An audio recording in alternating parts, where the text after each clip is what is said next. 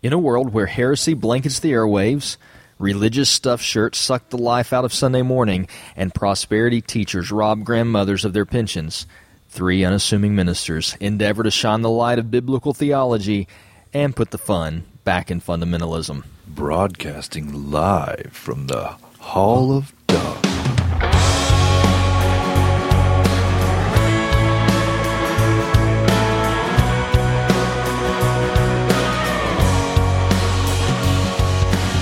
Brought to you this week by the great state of Wyoming, including the beaches of Cheyenne. Welcome into episode 44 of the Gospel Friends. I am David.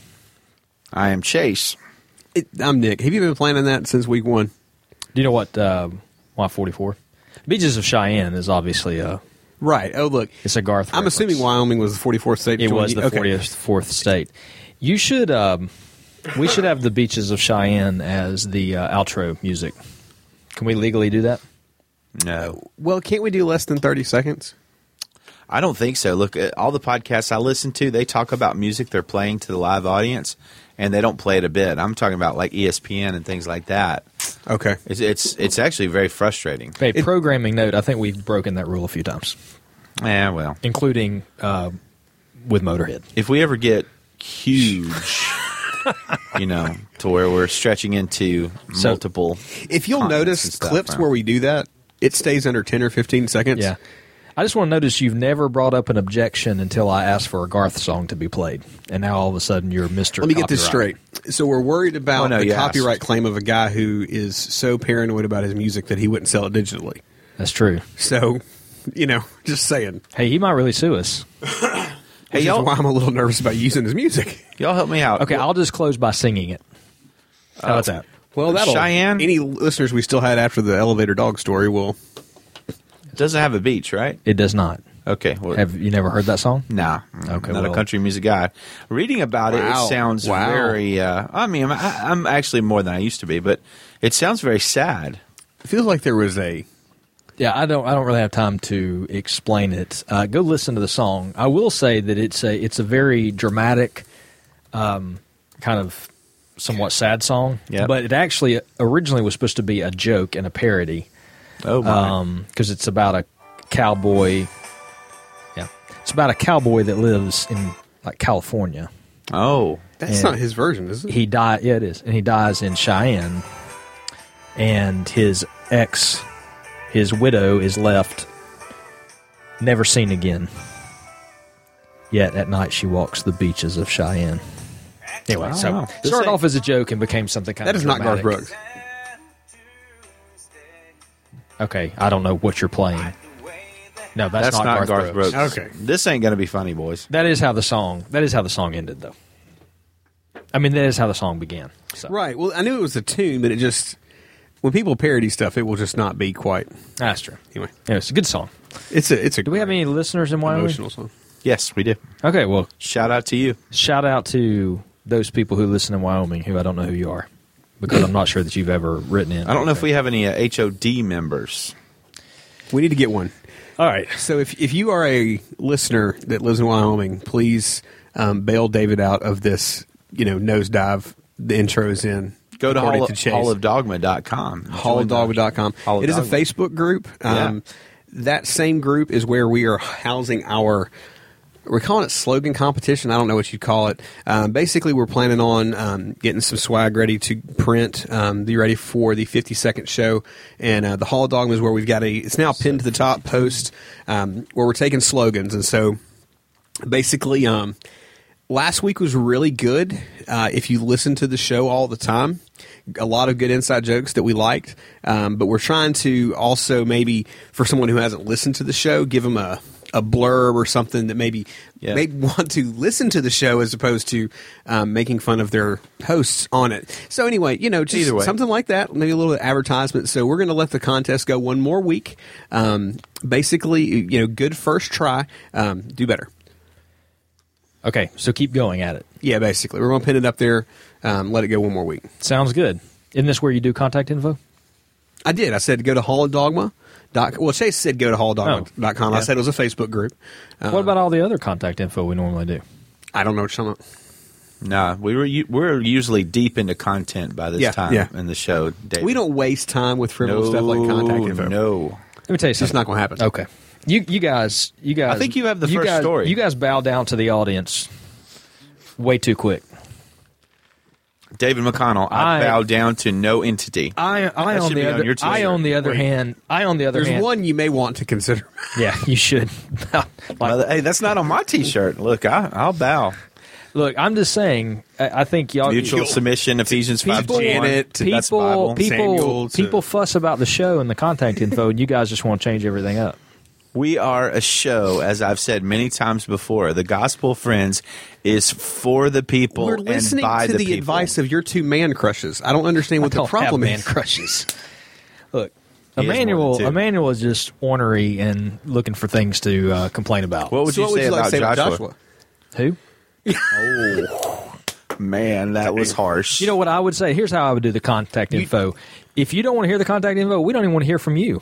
Do not leave us a voicemail at 205 575 9735. And don't you dare, if you're an international listener, go to speakpipe.com forward slash the gospel friends. Good job. And send us anything. David's oppositional defiance disorder Yeah. just kicked in in a major way. Well, look, I know why I'm in a bad mood. I'm in a bad mood because my plan to go to WrestleMania this evening. Oh my gosh. And make it kind of look like I was doing some meeting sort of work by not saying anything and just getting home after WrestleMania has been somehow dashed to pieces. So I know why I'm in a bad mood. Why are you in a bad mood? I'm in a bad mood because you're in a bad mood. It's it's a reciprocal. I think it's, you were it's a a big. the one it's who a was big being circle. Stippy first. No, no, no. See, thank you, Nick. Here's the thing. We Actually, have I do a- have his brother. back on this one. We have a once a year WrestleMania date. Like Okay, so not, if you not- call it that, not all of a sudden I not have ro- other Date? plans. Not We have a date to go watch We have a men in their date. drawers. yeah. That's a little. Okay, so You're every going year, to watch men in tights with other men. every this is year not good. at Not Buffalo good Wild. Wings, we go and watch WrestleMania 31. By we, I mean me and Nick. Every And- year we watch and WrestleMania 31. Uh, we watch weird. WrestleMania. Does the doctor take us back to? does. Okay. We watch WrestleMania. Samuel, Samuel. help us, Samuel. Um, Lovell, not Knowles. Yeah. So we we go and we meet, you know, Josh. Yep. And watch Man Crush number three. and we watch WrestleMania Okay. together. Yep.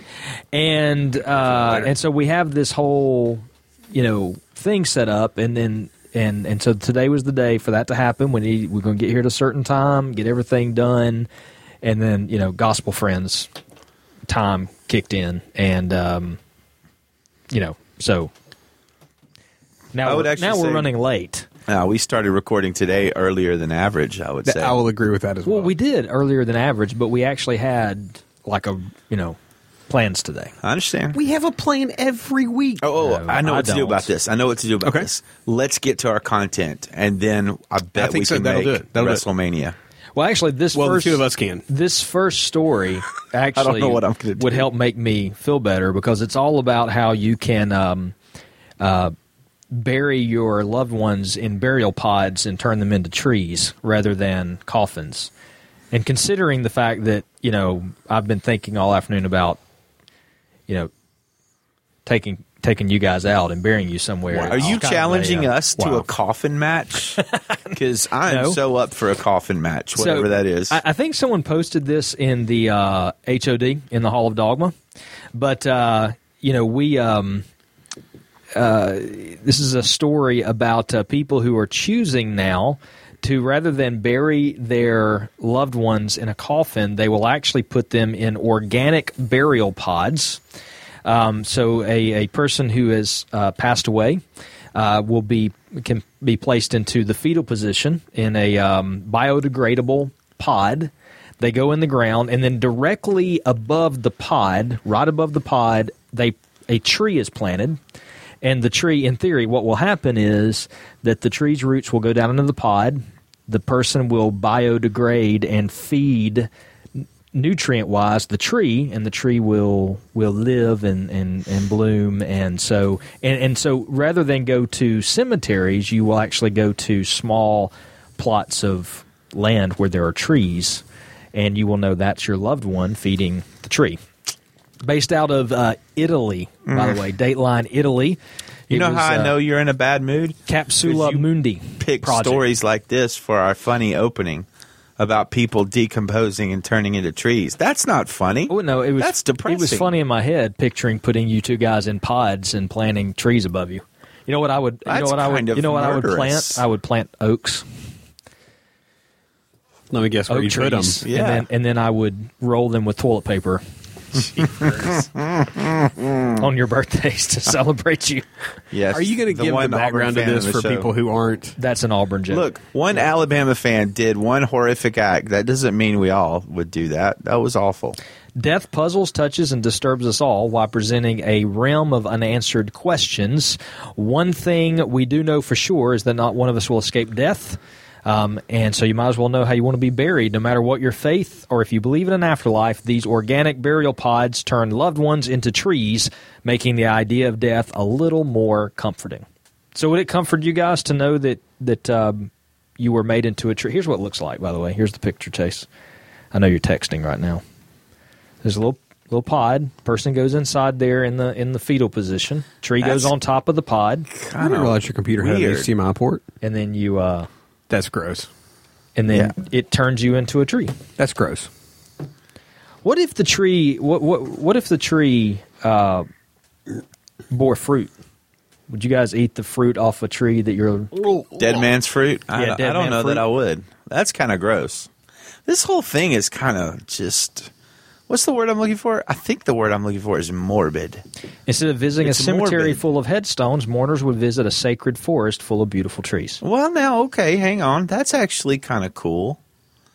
Loved Uh, ones would care for the tree, seeking comfort beneath its shade, You know what? I'm going to flip my opinion just a little which bit. is far That's more than you expect bad. from a tombstone Yeah, it's still a little creepy, to but the it's not like a. designers. It's not like a graveyard is isn't a little creepy already. What if someone come down, came in and needing firewood and cut your loved one's tree down Oh, that would be a problem. and burned it?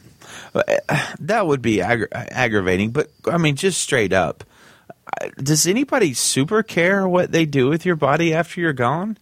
I mean, eh, you're going to be dead. Who who cares? Like Jesus is going to come back and make everything right. But uh, in the meantime, dead, rotting Chase body wherever he is, making a tree or whatever. Uh, we're not going to care what's going on, right? So okay, so when Jesus comes back, will you have to be pruned? Like, I mean, how does that work? This is a good question. That is a good question. Hey, somebody's phone's ringing. Hey Nick, you want to get your phone? well, so funny story. My phone is on silent. It's Yeah. not on silent not right on now. silent I right can now. hear it. Well, ah ah ah. It's the computer. Good old Ah. handoff with Oh. Mac OS 10. How you do that? Look, this is all why right. we're not number one on iTunes. Because What's really sad is I really needed to take that call because that's going to really help me on vacation next week. Let's just skip. Let's just skip the tree story you because you pause guys. and call them back. I'm not sure that you guys. Um, Not if I want to walk out of here. David looks like he would murder me. I'm not sure you guys are really uh, into the tree story. And I'm not so comfortable with the biopod thing. let's let's try a different route. Let's do a game. Okay, that it's sounds time good. to play. It's time to play the game. Whoa, hey, That wasn't nearly as menacing as it should have been. yeah, I know because It it, needs to wasn't be more- said by the menacing guy. It was said by David. Oh. Dude, you, wow. it's time to play the game. That was better. That was a little better. All right, play the music. It's playing already. This is one of those things I fin- finished and post. Oh, okay. I thought we didn't realize, but I just couldn't hear it. I actually have the game this week. Right. um, for you guys. And so this is going to be a, a shout out game. I have eight questions. I'm going to read the questions. You guys are just going to shout out the answer. If you get the answer with no hints needed, it's two points. If you get, uh, if, if you have to actually have a hint, then it's only going to be one point. And in honor of the big day today that you guys are making fun of and trying to ruin, I'm trying to go trying to ruin, while preserving my marriage. Um, Two noble goals. Uh, look, it's once Yeah. a year. yeah, and you've got to remember the way she found out was my wife was was telling her. Now, my my suggestion is just maybe plan. I don't know. That, Uh, that's look, good thinking. I, I- here's my thing. Allison knows every year This is what we do, WrestleMania. So anyway, in Well, look, in, I forgot the honor, counter thing, but Lisa. in honor of this event that uh, we are we are trying to get to, um, Probably helps that I'm leaving for a week too. so- we actually have WrestleMania trivia Oh, for my. you guys. Great. And so we're going to see how well. Ooh, ooh! Please ask about How last well- year's. Uh, so we're going to see how well you you know. Eight questions. I'm going to throw the question out there. Give me an answer. How do you do a WrestleMania quiz and only have eight questions? Well, I stopped myself. Most of these were probably from memory. Oh my gosh! So we'll, we'll make it kind of quick. But here we Can go. I phone a friend to Brandon Miller? Uh, no, no phone and friend. All right, here we go. Um, number one, the inaugural main event for WrestleMania, very first WrestleMania ever, 30 years ago. The main event for WrestleMania 1 was a tag team match. Roddy Piper and Paul Orndorff teamed up against Hulk Hogan and his celebrity tag team partner. Ooh, let's see. Hulk You're old enough to remember this, Jason. and uh, oh my goodness, can we Google? No, you Just cannot. kidding. I'm buying time. Ah, gosh, I can almost picture it. Mr. T. Mr. T is correct. Nice. Two points for Nick. Nick, two. Chase, Zero. zero. Yes. Here we go. I honestly had to think about it. I'm going celebrity, celebrity. But I actually he wrestled thought the more. Mr. T he? one yeah, was he later wrestled. on. Yeah, he wrestled some later on. As a Okay, so fact. that's why I didn't think he was the first one. Okay, that's my excuse. Well, see, I so I'm thought of. I bet to the. A team was prior to the end, so that's what had me thinking. All right, number two, I may be wrong with the timing, WrestleMania but that's what I'm 19 featured a clash between two former amateur wrestling champions, two guys who were amateur wrestling champions in college, very well known. Who are those two wrestlers? What what WrestleMania is this this Uh, year? ni- uh, this is 31. was one of them Kurt Angle? One of them was Kurt Angle, so that's uh, that's, that's a point for Nick. But you got to get the other other guy to be another point. Uh, I can't The remember. who other else was, amateur um, wrestler. Well, this is this is the part of the show where my brain has obviously melted out because I know exactly who it is, but his name is not coming to mind, which is extremely frustrating. He is uh, wrestling tonight at WrestleMania I know, 31. and, and I even know the name of his special move, but I'm not going to shout it out because Nick will say it. Um, shoot, what is his name? I know wrestling. Is it Cena? no, it's No, not. it's not John Cena. He wasn't an amateur. That's what. I, I didn't think so, but I couldn't remember. Um, which how far they've developed his character is pretty impressive, by the way. From a Marky Mark mm. ripoff too. It's the guy that hits the F5. Yes, it's Brock Lesnar. Brock Lesnar. Oh my gosh. Really? How Yeah. embarrassing. They wrestled. They were both. Yeah, Brock Lesnar was an amateur. I didn't wrestler. realize that. Okay. I apologize, listeners. We know Number more three, about wrestling than Shawn Michaels defeated this legend at WrestleMania 24, sending him into retirement. Ric Flair. Ric Flair is correct. all right. that was quick, dude. Two Well, look, points. maybe my brain is waking up. Two points for Chase, three points for Nick. Number four, WrestleMania 5. The Mega Powers exploded for the World Championship. Who were the Mega Powers? Oh gosh. Um. Uh. uh if this is 33, that was Earthquake? 28 years ago. I was five. I was Earthquake. five. tugboat. Okay, they were the natural disasters. oh dang. Okay. Oh my gosh. Nick. Um. the Mega, Powers. Uh, uh, Hulk Hogan Yes. and Roch- Macho Man Savage. that is correct. Okay. that is correct. I never heard of them re- You've never heard of refer- Hulk- not referenced Oh. as that. Yeah, they had a tag kn- team. Okay. I, Chase four points, Nick three points with four questions remaining. WrestleMania X7 featured an infamous tables, ladders, and Hardy Boys. chairs match between the Hardy Boys, Edge and Christian. and two and the more. Dudley Boy- bro- Boys. Okay, well, y'all both got the two. Dang it. Uh, Edge and Christian, the Dudley Boys uh, were the other two, um, and those were some epic battles. so how do you divide the points on that? Because Uh, there one each. Split them. was it a three way match? Yeah, it was a three way match. Yes. So Chase five, Nick four. I got more of that right than he did. I'm just saying. Yes, 'cause- well, unfortunately, the Hardy Boys was the one that I was going to give you guys. So the main Oh. event. You can't say tables, ladders, and chairs, and not especially the with Hardy it being in the Boys. teens of WrestleMania and it not involve the Hardy Boys. Look, Me and- those guys were amazing. Nick and They're- I They still- have- dude, they're their still heyday. haven't they been back? Aren't they? They're not as amazing these days. They're old like us. Well, fair Nick enough. and I have on several occasions um, looked at each other and and thought, okay, get the tables. Devon. Yeah. Number six, the main event of WrestleMania 3, probably the most famous WrestleMania match of all time, 93,000 people in the Pontiac Silverdome, featured, Hogan Hulk and Andre. Hogan and Andre the Giant. I think, Nick. Um, Well, I could have you to yelled the it out way earlier. Dadgummit. I was waiting for you to finish. So, uh, nice battle. Nick 6, Chase 5, with two questions left. This cannot believe I'm wrestler's. holding in with questions this old. Here we go. Okay. This wrestler's WrestleMania streak came to an Undertaker. end last year. In your the face. That's how you do it. Of Brock Lesnar, and it was the Undertaker Chase seven, Nick six with one to go Hulk Hogan. tonight. Should he have Ricky lost the or Dragon not? Tonight at no tonight at WrestleMania 31. One of Sting. the all-time greats returns to the ring at WrestleMania. which Yes! Cheaters win. Devon?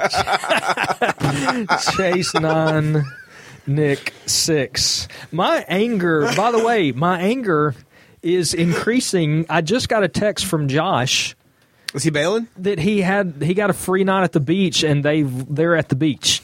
Holy moly. Well, I'm not worried about being there on Wait, time. they're anymore. at the beach already? Yeah. Hey, wait, that's my bag that you threw against Is the wall. Is this hand grenade real? I don't know. It kind of looks real. There's a hand By the grenade. way, we never mentioned that. There's a hand grenade on the table that says "To Nick with love" on a paper plate, and the pin is in it. and the pin is in it. and it's a real grenade. So it's not the elephant in the room; it's the hand grenade in the room. right now, I want to I'm gonna tweet this out. Right now, I want to pull that hand grenade and throw it at something. I don't ask for much in life. I ask for I ask for a group of guys to meet with me at Buffalo Wild Wings once a year for WrestleMania. That's what. That's I what. have I, pulled the pin on the hand grenade and handed it to David, that's what I. who want. is inspecting it closely. That's what I want to happen. Is it? This Is it could too be much? the end of the gospel friends. Is it too much in life to ask for that? How long Apparently does it, take it is. grenade to go off? Maybe I should have checked that. Well, this ain't gonna do me any good. I want to throw it at Josh right now. You'd probably kill him. By the way, that's a different Josh than the Josh that's in the Hall of Dogma, right? I'm done. I'm angry. Y'all move on to something else. I'm going to seethe out of anger. Aren't we talking about purgatory next? Is, is that is that the schedule? Okay, I mean, how hard is it? David. You- once a year, you show up. David. Everybody shows up on time and watches WrestleMania. David. Hey, You're meaning to tell me if you got a free night at the beach with your wife and it happened to be WrestleMania night that you would say no? I'll be down there after it's over. I'm just a You little probably wouldn't surprised have that, reason to drive down there. that none of y'all are particularly concerned about this grenade that we pulled the pin on. Where'd it come from? I don't know. It was it was left in here this morning. I took a picture of it, and it had Nick's name on it. So, do you know where it came from? It was for me to use in a moment of great need. Well, now I'm holding it. So, You're also holding without the pin in it, so let me know how that goes for you. well, you'll find out pretty soon, I imagine. Okay, guys. So, So, do I need to text your friend and tell him the state you're in? Hey, No, y'all it's okay. focus. If we're going to watch WrestleMania tonight, somehow, some way, we got to get to Jared Buckley, who's guest star I'm on the show. We got to do our, our main stories. We got to get to Mark Adams' uh, voicemail, talk about cereal. We got a lot to do today. Oh, so, wait. Two quick shout outs. Yep. One to Michael Woodard. Yes. We're shouting him out because you told him we shouted him out last episode. I said I thought we he did. listened for the entire episode and he wasn't on it. I thought you shouted him out the last episode. Per- well, I'm perhaps shouting him Nick out now. Edited it out with extreme prejudice. What? No, I no, no, think no, that's no. probably what happened. Michael, I apologize for chasing this false advertisement. At the very in the very beginning of the Gospel Friends, uh, Chase had an idea that we would uh, we would tell people we had shouted them out on the show, and that would cause them to listen to it. When in actuality, we had not shouted them out, but it would just be a way to trick people into listening. that is a lie. And I thought it was a you really can't lie to an I- attorney. I and thought it was- Michael is an attorney. I thought it was a really It's against the law I to thought lie it was a really bad attorneys. idea, but apparently Chase is still trying to enact that uh, that, that rule. So I don't think that's a good idea, Chase. We shouldn't do that. Shout out to Michael, Your lies will find you out. who almost became the first person ever to visit the Hall of Dogma before Almost, Brad. But yes. what happened was he didn't come. He didn't. Uh, we also need to shout out uh, to Gene Goswer, uh, who has the difficult name to pronounce, um, but a really cool guy that we deeply love and care for, who like interacts Gene. with us on uh, Yeah. Hall of, the Hall of Dogma and the Twitter, twitter.com slash Galzer, my gospel friends. G O W S E R. Is Yeah. how we say that, right? I think it's Goswer. Goswer. Yeah. Gowser. Shout out also to Hall of Dogma Geyser. member Kevin Sanders, who actually showed up today unannounced and left sadly without an autographed box of cereal. I Well, think we didn't know he was- totally failed him. We didn't know he was coming, so we couldn't We actually didn't. give him a box of cereal. Kevin, we apologize for our exceeding uh, rudeness there. I also have a shout out, uh, big shout out this week to Jeremiah Martin. Shout out to Jeremiah for being the brother of Nathan, Nathan Martin. Yes. Shout out to Nathan Martin, who has just, as of about 30 minutes ago, sent me $22 via PayPal after I refunded his $21 from last week. I gave him uh, a dollar interest for holding on to his money for a week, and now he sent me back an extra dollar. And quite frankly, I don't know what I'm supposed to do at this point. You, you realize This he is is, sending you money so you would for for to pay for a live link to the show to watch. Well, Nick's the one that says we can't do that. Nick, why can't we do he a, wasn't a live paying. video he of the wasn't show? paying for shout outs. He was paying to get video of the show. That's yeah, what he's and trying when I put my for. email address in there, I was just kind of kidding. I think it was pretty clear if you saw Brad Melton's um, look at the Hall of Dogma Why we don't do a video show quite yet. Uh, Chase guys has far not- too many you sex do not tapes in here that we need to. I, I don't think you can say that. Well, according to according to Brad Melton's photo, um, that Those is are Carrie exactly- Duckett's tapes. We haven't used tapes According to Brad all of Melton, Dogma they are Church in seven or eight Hebrews. years. They are I think it's cute that you think Shout out Carrie the Duckett. audio only audience is going to think it's audio cassettes. Okay. Oh, Uh, they're audio cassettes. for the record, How is that better? You guys do not have faces for video. That's the problem. yeah, awesome. Do I you was need a voted mirror? Three times handsomest gospel friend. Okay.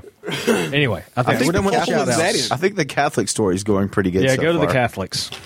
What? We Oh, don't yeah. have time. Go to the Catholics. Yeah, We're, we're almost out of time. So, um, here's here's this here's the main story. It story. doesn't matter now, Josh, and you aren't coming.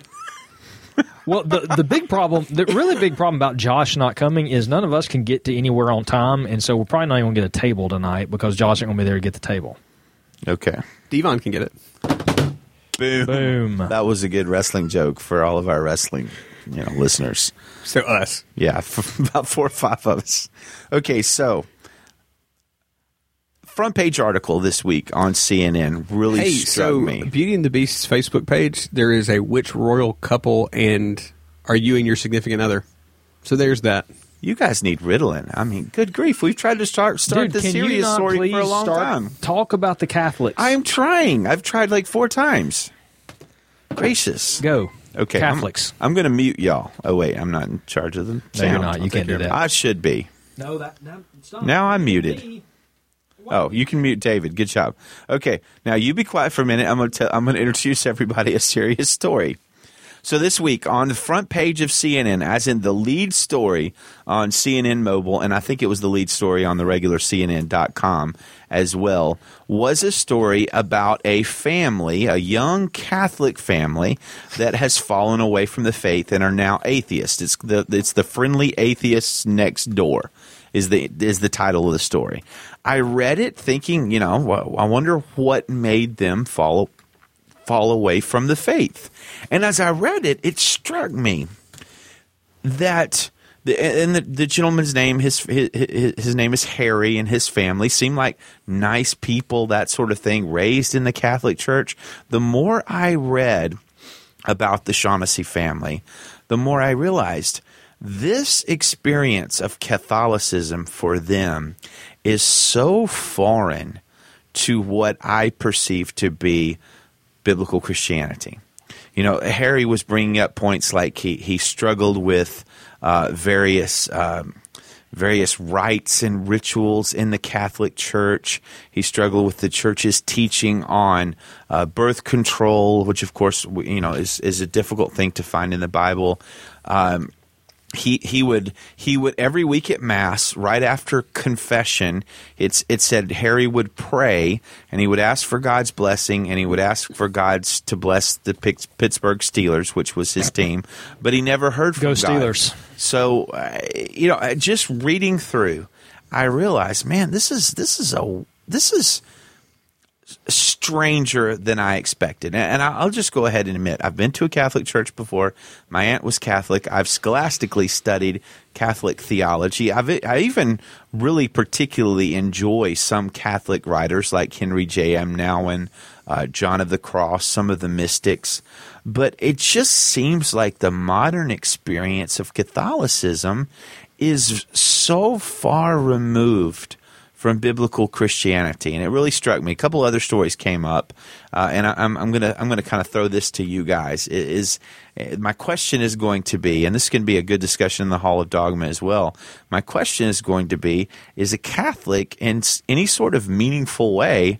Uh, is Catholicism biblical Christianity, or is it so far away from that that it's a different animal entirely? Second thing I saw this week, and I'm almost done to give you guys a chance to talk, was uh, an article that was posted on March uh, 22nd to Huffington Post, the religion section.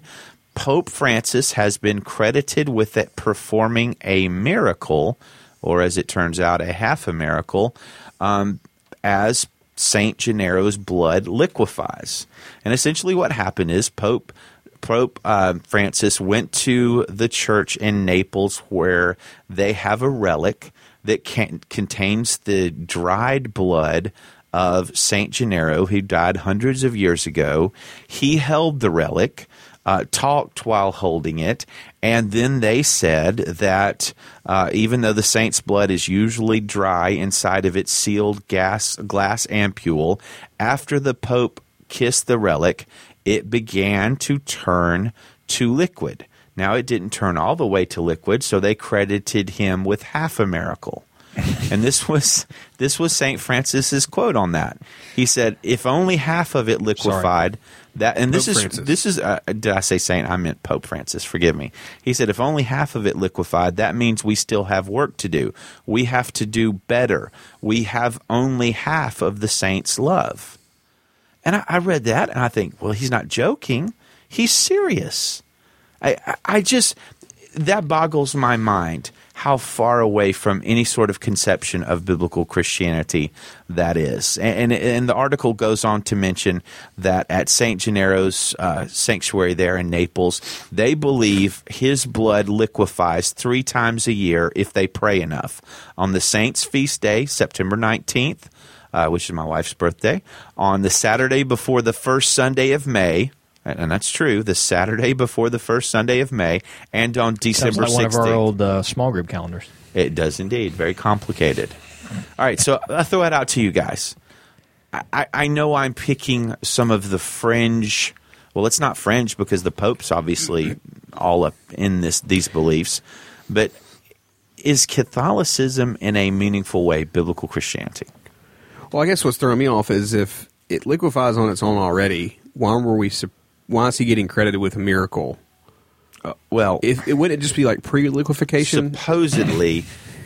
wow, we have to be careful here because we really offend a lot of people, and I'm sure we're on the way. Oh, look, and let me just say right now, I am in, I, I am in, I don't care mode. Just so y'all know, guns blazing. Yeah, this may go. We might get a real grenade in here next hey, time. Hey, what are you doing with my phone? I don't want you to do something you're going to regret texting your friend. Oh no, I was texting Jared. Oh, okay, that's different. In Utah, I was telling him that we were going to be a few more minutes. Uh, all right, I'm sorry, Nick. Go ahead. Uh, you were making fun of uh, blood or something. By the way, uh, Saint Gennaro died 305 A.D., which honestly makes me quite skeptical if they really have his blood. That's very unlikely to me. Number one, number two. You know, it's one of those things that wow. it, when you talk about the Catholic Church I'm hesitant. I, I know so many people who, who claim the Catholic faith that their focus is on Christ, that um, that it seems like their focus is Christ and their patterns, their rituals, if you will, are just different versions of our rituals, but they, they focus on, on Christ. And so I'm, as I've mentioned on the show before, I'm hesitant to not call those individuals Christians. Um, am I concerned about some things? Yes, but I'm hesitant to, to say they are not believers. The Catholic Church is a different story. Um, and there's just so many things um, about that that just give me the almost give you the heebie-jeebies. Um, but it may be one too many Dan Brown novels too. So you know, it's a little bit of a Yeah.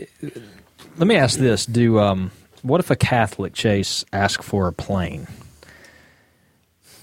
or don't like do money this. for a plane? Not right now. What would you? We had a would- we had a nice voicemail. It would depend. uh, it would depend on the amount of the plane. Hey, where did the uh, grenade go? of course it would. Where'd the I'm, grenade? I'm, I have Can I the see the grenade for a no, second? I want to no. take a picture of it. No. All right, look. You Here's can the see it later. Here's the Not now. Here's the thing. I um actually like Nick's uh, what what he just said. Wait, I can we, um uh, repeat that one more time. I like Nick what what Nick just said. Sweet. I um it's uh, we were I think I've said this before we were in the Episcopalian church for a- for a while that is kind of a offshoot of the Catholics and one of the the things about at least the the Episcopalian faith there, were, there was much of that denomination that I enjoyed but some of the things that I found a little difficult was how um, it at times it didn't stress the personal relationship with Christ. Like the it, the, the teaching, and, and I think this from the outside looking in, in, in terms of Catholicism, it seems the teaching is the church belongs to Jesus. You belong to the church, or if you come to belong to the church, then you belong to Jesus. And it, there, there's really that lack of what I would say is that personal call to Christ. That that that's what is a little scary to me. I, I'm like Nick in that I, I think you can be Catholic and and truly be redeemed.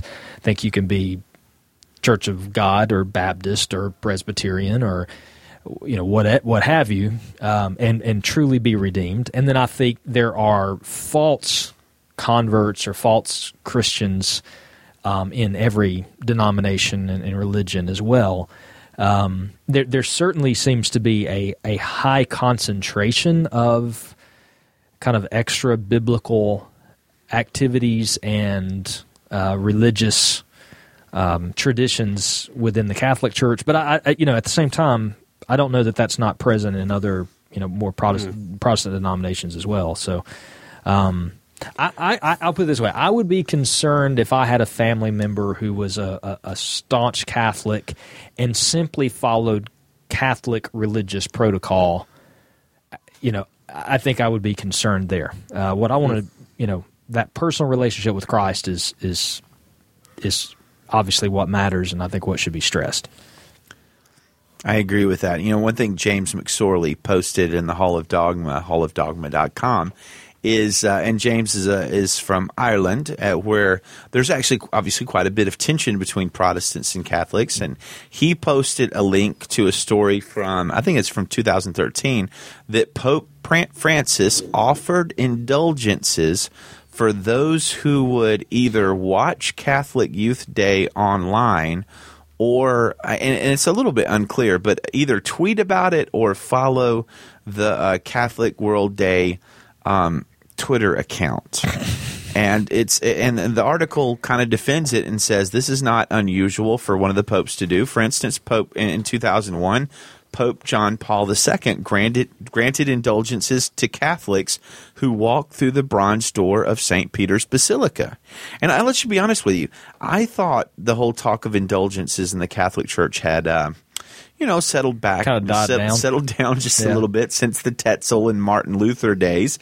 But so so I went on the the Catholic website, Catholic.com, where they have um There's a, seven wait, there's a Catholic.com. yeah, there's a Catholic.com that it, it's, a, it's a defense of Catholicism. Okay. Uh, the whole purpose of it is to explain and defend the faith. And in that, they talk about indulgences and say, here, here's seven myths about indulgences.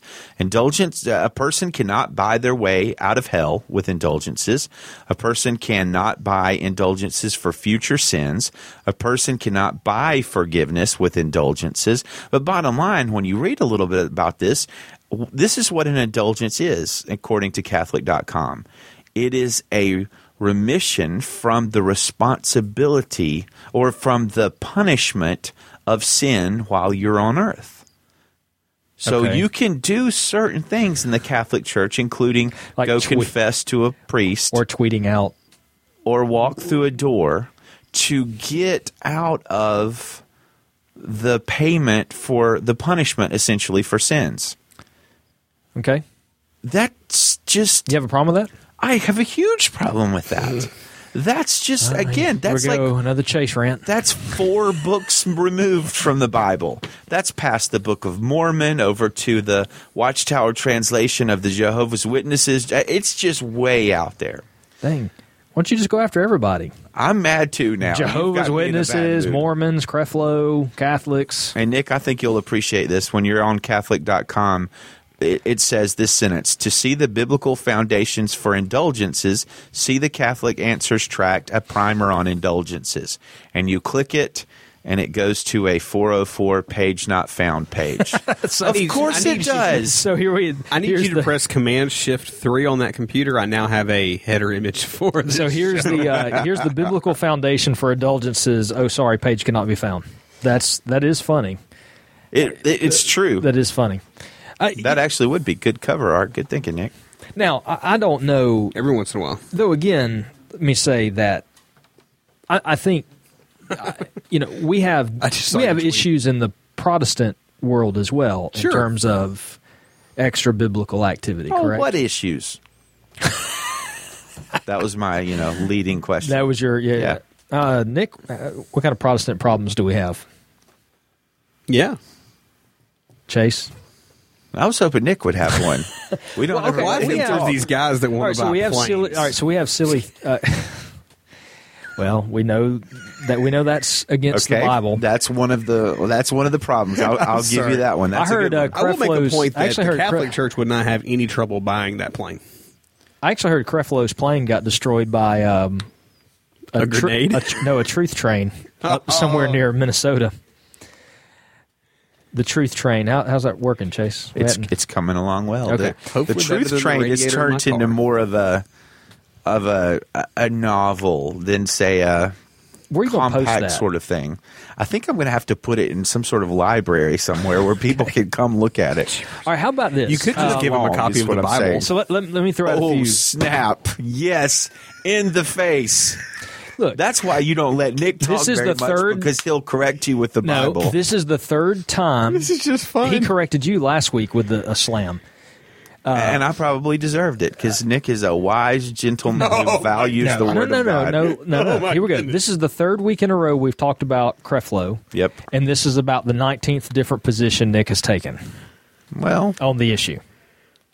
So Free Nick. he- all right, here we go. So, all right, how Stop about, hating on Nick. How about in I mean, Baptist? hashtag how about in Baptist hating. churches? I, I know they do this in, in certain Baptist churches, um, maybe other Protestant churches, where like only the preacher can administer baptism, okay. or in some Protestant churches do communion or Lord's Supper. Has Well, to be that's by not for me. someone that's ordained. some of the stuff for me with Protestants is the discrepancy. Well, and I guess that's different than with Catholicism, the quirky things we do. But to Protestants, what other Protestants do sometimes is quirky. So baptism is a great example, whether you can baptize children or not, stuff like that. So that's more controversy than it is quirky, but to one another we are quirky. Baptized children. You know, I noticed R.C. Sproul uh, Jr. posted this week that he missed a big debate on baptizing uh, infants because he was at the baptism of it was either his grandson or his son. So it was kind of a little humor, a little snark, a little, uh, yeah. We ought to talk about child baptism, infant baptism at some point. That would be quite controversial. It would uh, uh, because well, I, mean, I don't know if it's controversial, but that's that's like the one thing that I just can't get on board with the Presbyterians on, or one of the few things. Yeah, They're such look- word people, and then you know It's they get there, and it's just like I, I don't understand what happened. Look, I'm about to risk losing my Southern Baptist official card holder kind of privilege, but it's not hugely offensive to me. I've actually read some. I, I don't. I don't believe that infant baptism is is is fully defendable biblically, but I've read some pretty good defenses to the point where I, I think, you know, I can kind of see that. Really, I, look, I, Okay. I know that sounds talk about it. crazy, Yeah, so we'll, we'll have to. What talk about it? Can I say Actually, the it doesn't sound crazy to some people, but Can I say it the sounds, grenade? No, you'll throw it at me. You're not in a good mood. You're not in a good place today, David. How about having to dress up to come to church? okay, that's that's a good one. Like so, that's uh, Protestants. That's a you know you need to be in your quote unquote Sunday best. That's right. By the way, very near the Hall of Dogma, one time I got in trouble as a preacher for not uh, wearing dress pants to church. Uh, Which all- is a true story. Didn't all of us get in trouble that day? Well, I mean, it was the the criticism was leveled at me, but Oh. probably included several of us. What now? Well, it was back in the day, Yeah, it was. years ago. We got in trouble for not wearing clothes to an event. Yes. at church. Wait. no, I'm sorry. Okay, now, now hold on, Juarez. We were wearing clothes for the most part. Just When you're not talking about a dressy clothes. mandate, and then you're talking about lo- you not just wearing cannot clothes to you church. just cannot come nude to church anymore without people getting really upset. Uh, okay, find me the scripture on that. I mean, come on, people. David did it. Uh, no, he was dressed. David I oh, know. Oh, danced David danced naked, in the naked. street uh, in No, front of he the. had he had a priestly ephod on, which is my favorite clothes, I guess. Actually, I'm just kidding. I'm don't- even going to ask about that. yeah, probably a good idea. Okay, so here we I go. gotta ask. Hold on. I don't really have a priestly ephod. It was a joke. Maybe about- not even a very appropriate one. How about Christmas? What about it? oh, hey, December 25th, venerating December 25th. Yeah, it's not. That's a really- good, that's a good one. yeah. That's a good one. Uh, of course, I guess Catholics do that too. But Why do you say that, Chase? Hey, look, I will say this. There is one document from the fourth century that does seem to indicate that Jesus was born on December 25th. It's very early. I know that uh, most people think Jesus probably, probably wasn't born on December 25th, and I think that's mostly logical because that's when the sheep are out there grazing. Uh, and it's a little cold that time of year in Israel. At the same time, there is at least one ancient witness, 325, 350 AD or so, uh, to the uh, that that suggests Jesus was born on December 25th. All right, but my point to all of that is we there are certain things that we do dogmatics that we have made rules yep. in various denominations, and so you know is Your Sunday best being one of them. the Sunday best being one of them. The preacher needs to be the one to bab, you know, the only one that can baptize people. Just, I mean, there there certain things that that we've done. I mean, and we could keep going. I mean, we've made, um, you know, I think I think quite honestly, some Protestant churches take, um, yeah, you know, I'm a, I'm a church membership guy, but take that too far and certain things that people are allowed or not allowed to do in a church, you know, based on whether they're members or not. That's interesting. Where'd Uh, you get that? I, I just I've, I've heard it. You've heard it. I've heard it around. Okay. okay. So you know, I, looking at the Catholics and just going, "Oh, well, look, this religion is so far removed from mainstream Christianity. None of these people could be true Christians." I think is is, and that's not what you're saying, but I don't I don't guess. But Uh, I mean, no, that, like- that's too far. That that's too. You know, I, we have rules in the Protestant world that are also way off the mark, and so um, I, I, I think you have to be careful there, labeling everybody who falls under a particular heading as you know and they're I, not I- true Christians. I would not do that. Quite frankly, I believe. I don't know. I think you might do that. Well, you, you, you uh, ornery look, this this like and I am. I but this is, You don't I know about being believe ornery? that it is possible to. It Why makes are you getting the grenade? it makes your hand smell funny. By the way, so that's why I said At it least down. your hand is still on. I'm trying to put the pen back in it. That's a good idea. Um, I believe it is possible for the there to be release? people in Mormon. Um, You're missing. I don't want to call them churches, but Mor- Mormon conclaves who have looked to Jesus in faith despite the teachings of the Mormon Church, and I, I- you know I think there are probably many more Catholics who are Christian. So you're saying there there are Mormons who are truly saved? I believe there are people in the Mormon conclaves that have looked to Jesus in faith and have been saved by him despite the teachings of the church. Yeah, I think that. And, and that's actually a question we ought to ask Jared Buckley here in a few minutes if he thinks that's possible. I would say the Catholic Church obscures the God. I mean, I'm sorry, the Mormon Church greatly obscures the gospel the Catholic Church significantly obscures the gospel. And, and the Protestant Church has very often obscured the gospel, which is, I think, an ex- exhortation to all of us to not obscure the gospel of Jesus Christ.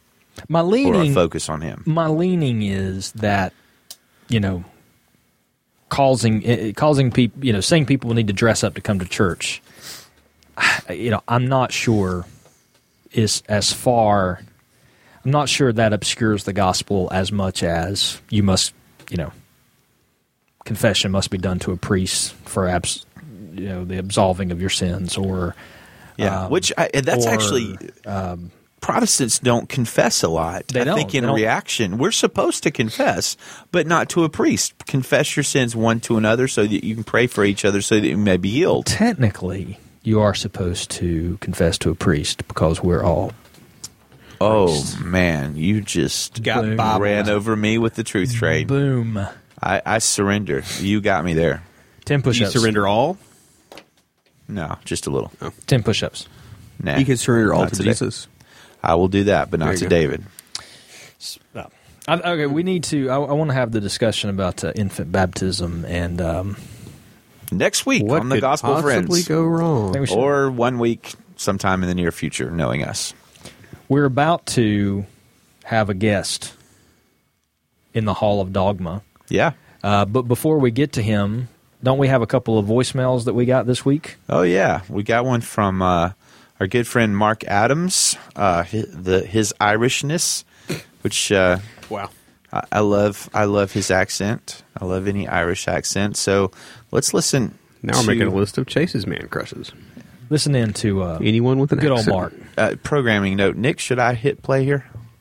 yes Sure. Okay, here we go.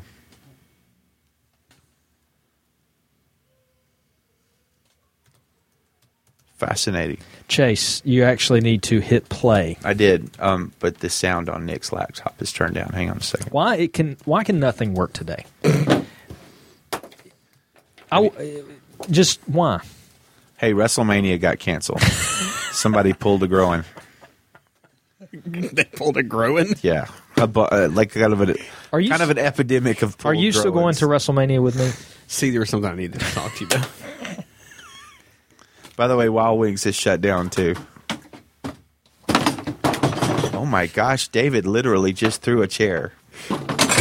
Or really, it's more of a stool type thing. We've already talked about this. I'm back. I don't think you should watch wrestling. You're already violent enough today. I We've already talked about this. I'm having car trouble, and you're taking me to the mechanic. And after that happens, I fear I'm for at your your mercy. soul. So You know what I we're gonna do? a choice. We're gonna go to Buffalo Wild Wings Okay. and we're gonna watch WrestleMania and we're gonna drink copious amounts of Not Tea. copious. diet Okay. diet lemonade. What's wrong with you? Quit sinning. how did you get to? How did you start off about to say beer and got to diet lemonade? Well, I mean, you're throwing things around. You're you're cursing when we're not recording. I don't ask for a lot out of life. I I just love how you snuck that one in there. By the way, I just made that up. I'm just kidding. I want to go and watch WrestleMania. we're going to watch WrestleMania, David. you know what?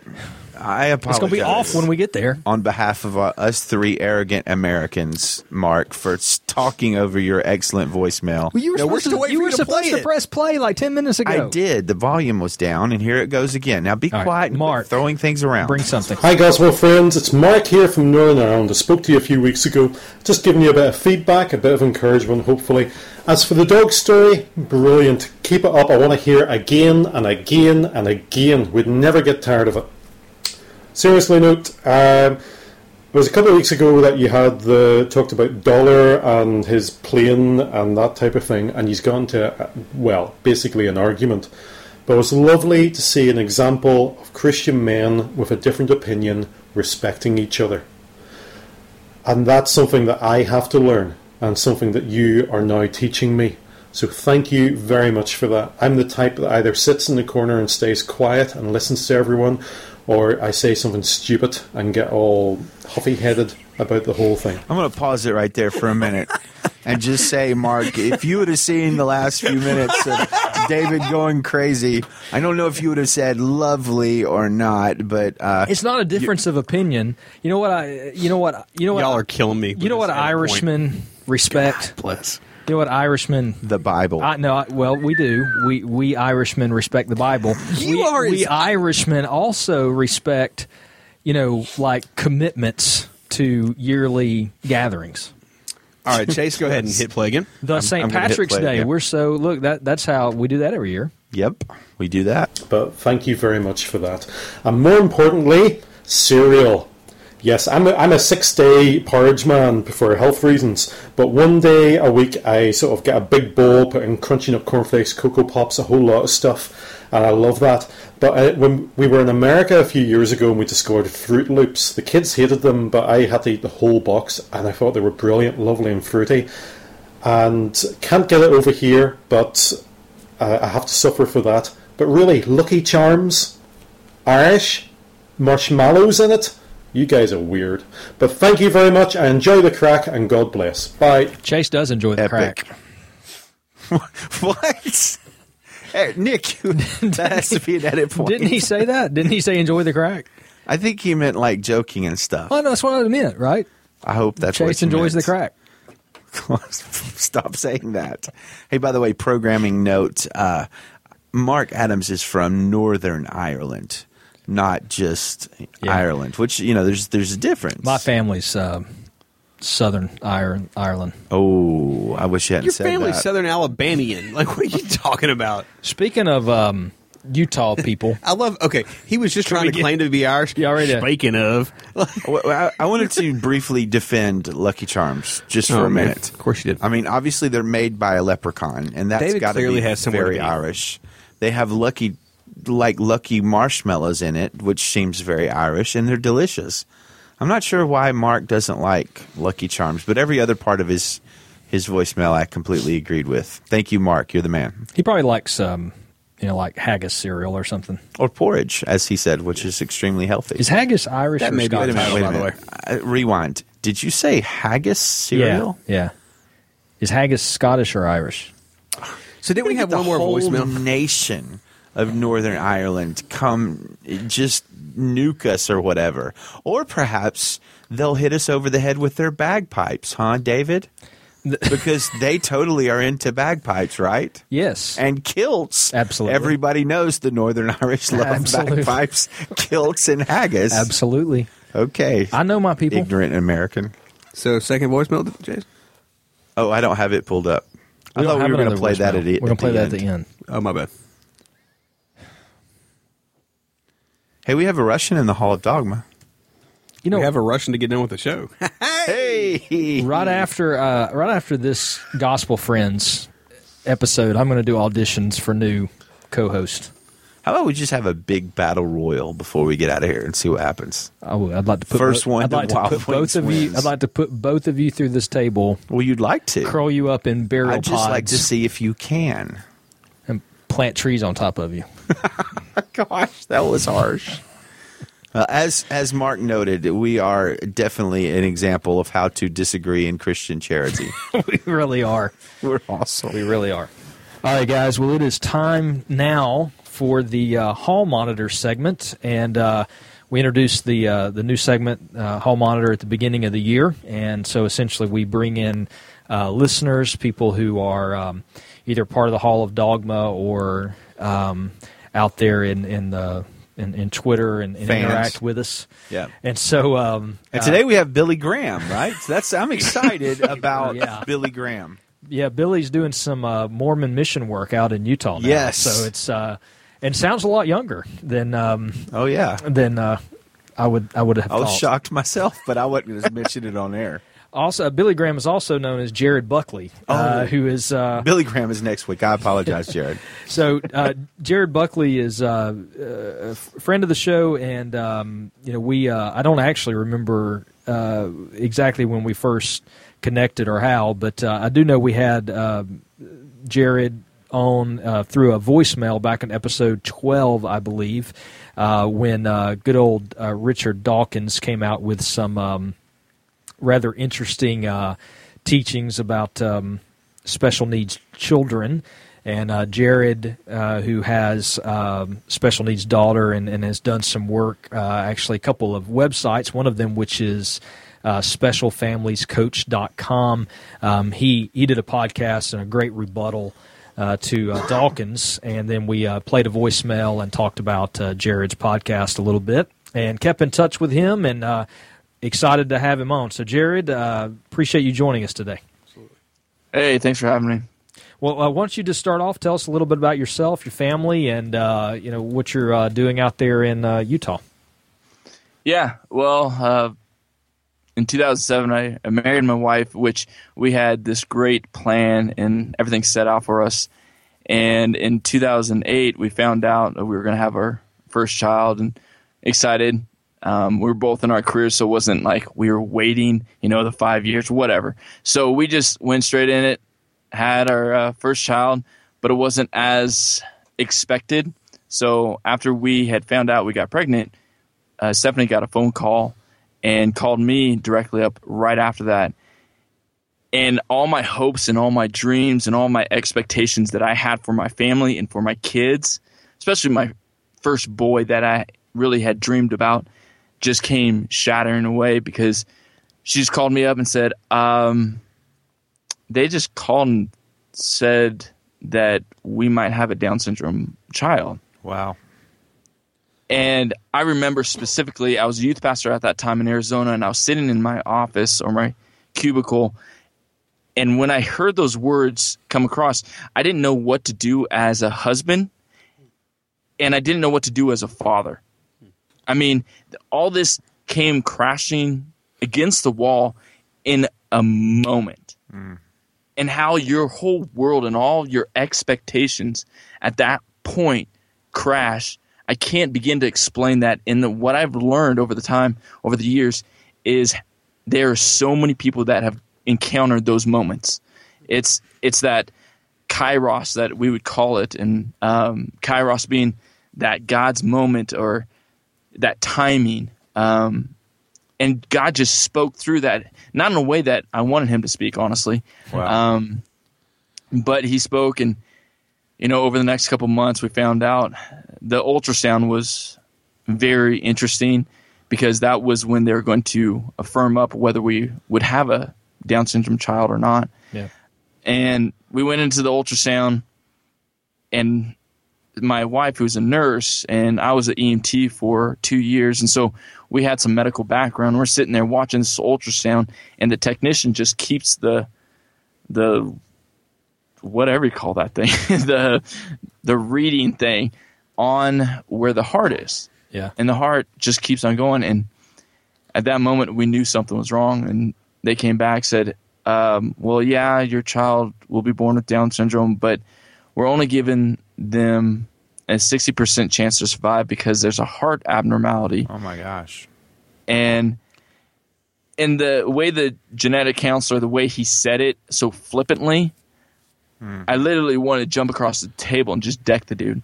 because, I mean, this is our child. Sure. And you just say it like, oh, it's just a matter of fact. And then he asks, what do you want to do? Wait, wait, wait, wait, what? What do you What do you mean? What do you What do we want to do? What What are you asking? Well, what do you want to do with the pregnancy? Hmm. And here's a little known fact: ninety-two percent of all possible Down syndrome children are aborted. oh wow. Po- you said Possible, Possible. possible. Wow. Just think about how that registers. That means, and only five percent of those readings are actually children with Down syndrome. So you only have a five percent chance it actually is going to read correctly, and people are boarding babies left and right because of the possibility. Say that about society. I mean, that's just it's mind blowing. So obviously, God has taught us a ton through this experience, and I don't want. I think I'm going too long on this, but um, you know, God is taking us through a huge journey of faith. Um, our daughter, who was born with Down syndrome, had open heart surgery. Her name is Faith, spelled with a Y, and uh, she's a blonde-haired, blue-eyed little girl. Um, she's full of passion, and uh, about 10 months later, we ended up moving up to Utah because we thought a challenge of raising a child with Down syndrome wasn't enough. So we decided to plant a church in the thickest of thick LDS lands in all of the world. Where we live, it's 85% to 90% LDS. Um, You guys Every- love a challenge. we do, I guess so. I mean, Steph's an, an athlete. I was an athlete. Um, we are very competitive. Um, we try not to be in our marriage, but outside of that, we're very competitive. Um, and so we moved up here, uh, plant a church, and the next three years try to have a another child. And Stephanie couldn't get pregnant, and so there was another challenge month after, after month, not being able to have a child. And finally, we got another one, and Stephen came. He was a normal child, which is cool. Um, and then we, 17 months later or 18 months later, had another child. But now we're two out of three. So Noah is our most recent baby. He's six months old, and at three months old, we went in the doctors and they told us that he has two holes in his heart, and we're going to need another open heart surgery. So we're two out of three with open heart surgeries, and I you, guess you guys didn't really think that, right? I mean, didn't you? I I think I was reading either, you were telling me through email that you know, you guys didn't actually believe. Um, you know, you knew wasn't something when Noah was first born. You, you kind of noticed that something. Uh, you know, Yes. but but you you didn't believe there was that it could happen again. That you you'd have two Right, right. children You- with heart problems. Yeah, I mean, who who has that? I mean, seriously, open heart surgery in general, who has that? But now we have two kids with it. But there was something that happened when he was born. There was something just not computing correctly, and we didn't know if we were oversensitive because we had faith, and so we're being extra sensitive about everything with our children. But there was something not right, and we didn't know, and so time after time we went to the pedi- pediatrician. We're like, "What's there's something not there. We, I mean, we went to the neurologist, we went and, you know, just searching for something. And finally, after he had a little sickness in Phoenix during Christmas, they had a chest x ray and they came back and said his heart's enlarged. Hmm. And we're like, I mean, we, we fell apart, honestly, when they called and told us that. Um, because we said the words out of Stephanie's mouth was, I can't do this again. Yeah. Wow. And again, as a dad, as a husband, what do you do? I mean, it's just so hard, but all the while, we've loved every step of it and every path that we've gone down. Not not to say they weren't hard. They have absolutely been hard, and it's hard every day. Honestly, even with faith, um, people don't see, you know, behind closed doors and the challenges that we have to face with her not being accepted by everybody. Um, and uh, stuff like that's it's just hard as parents.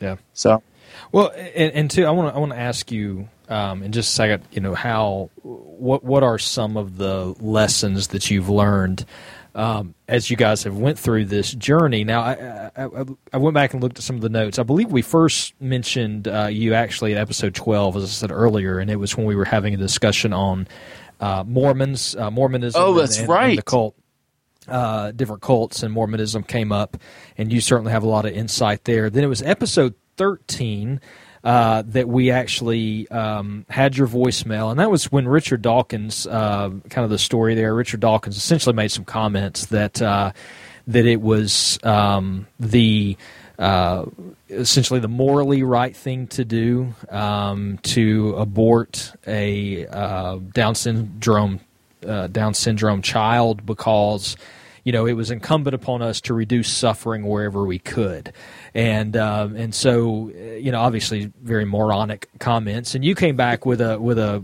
you know a, a you know quite a fiery. Uh, rightfully so, podcast um, of your own that, that kind of dealt with that, and then we It was called Um, In Your Face Dawkins, was it not? Maybe it should have been. something It should like have been. that. And so we, we talked about that. Actually, talked about that on the um, you know on the uh, on the podcast. But um, you know, just kind of knowing a little bit about you from afar and just the the, the, the months that that I've known you. I mean, I know you guys have. eh, You number one, I mean, you moved to Utah away from family um, in order to help plant a church there and try to reach um, reach people for the gospel there in in Utah.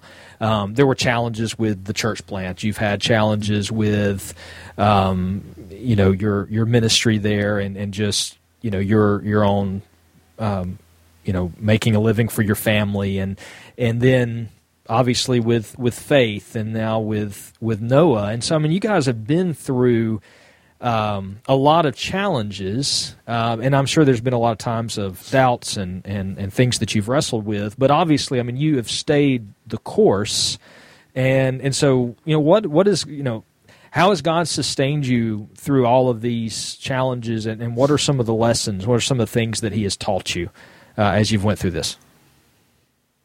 Oh boy. Um, you know, nothing difficult. I was say bring Yeah. bring the light reading today. David. to try to condense that,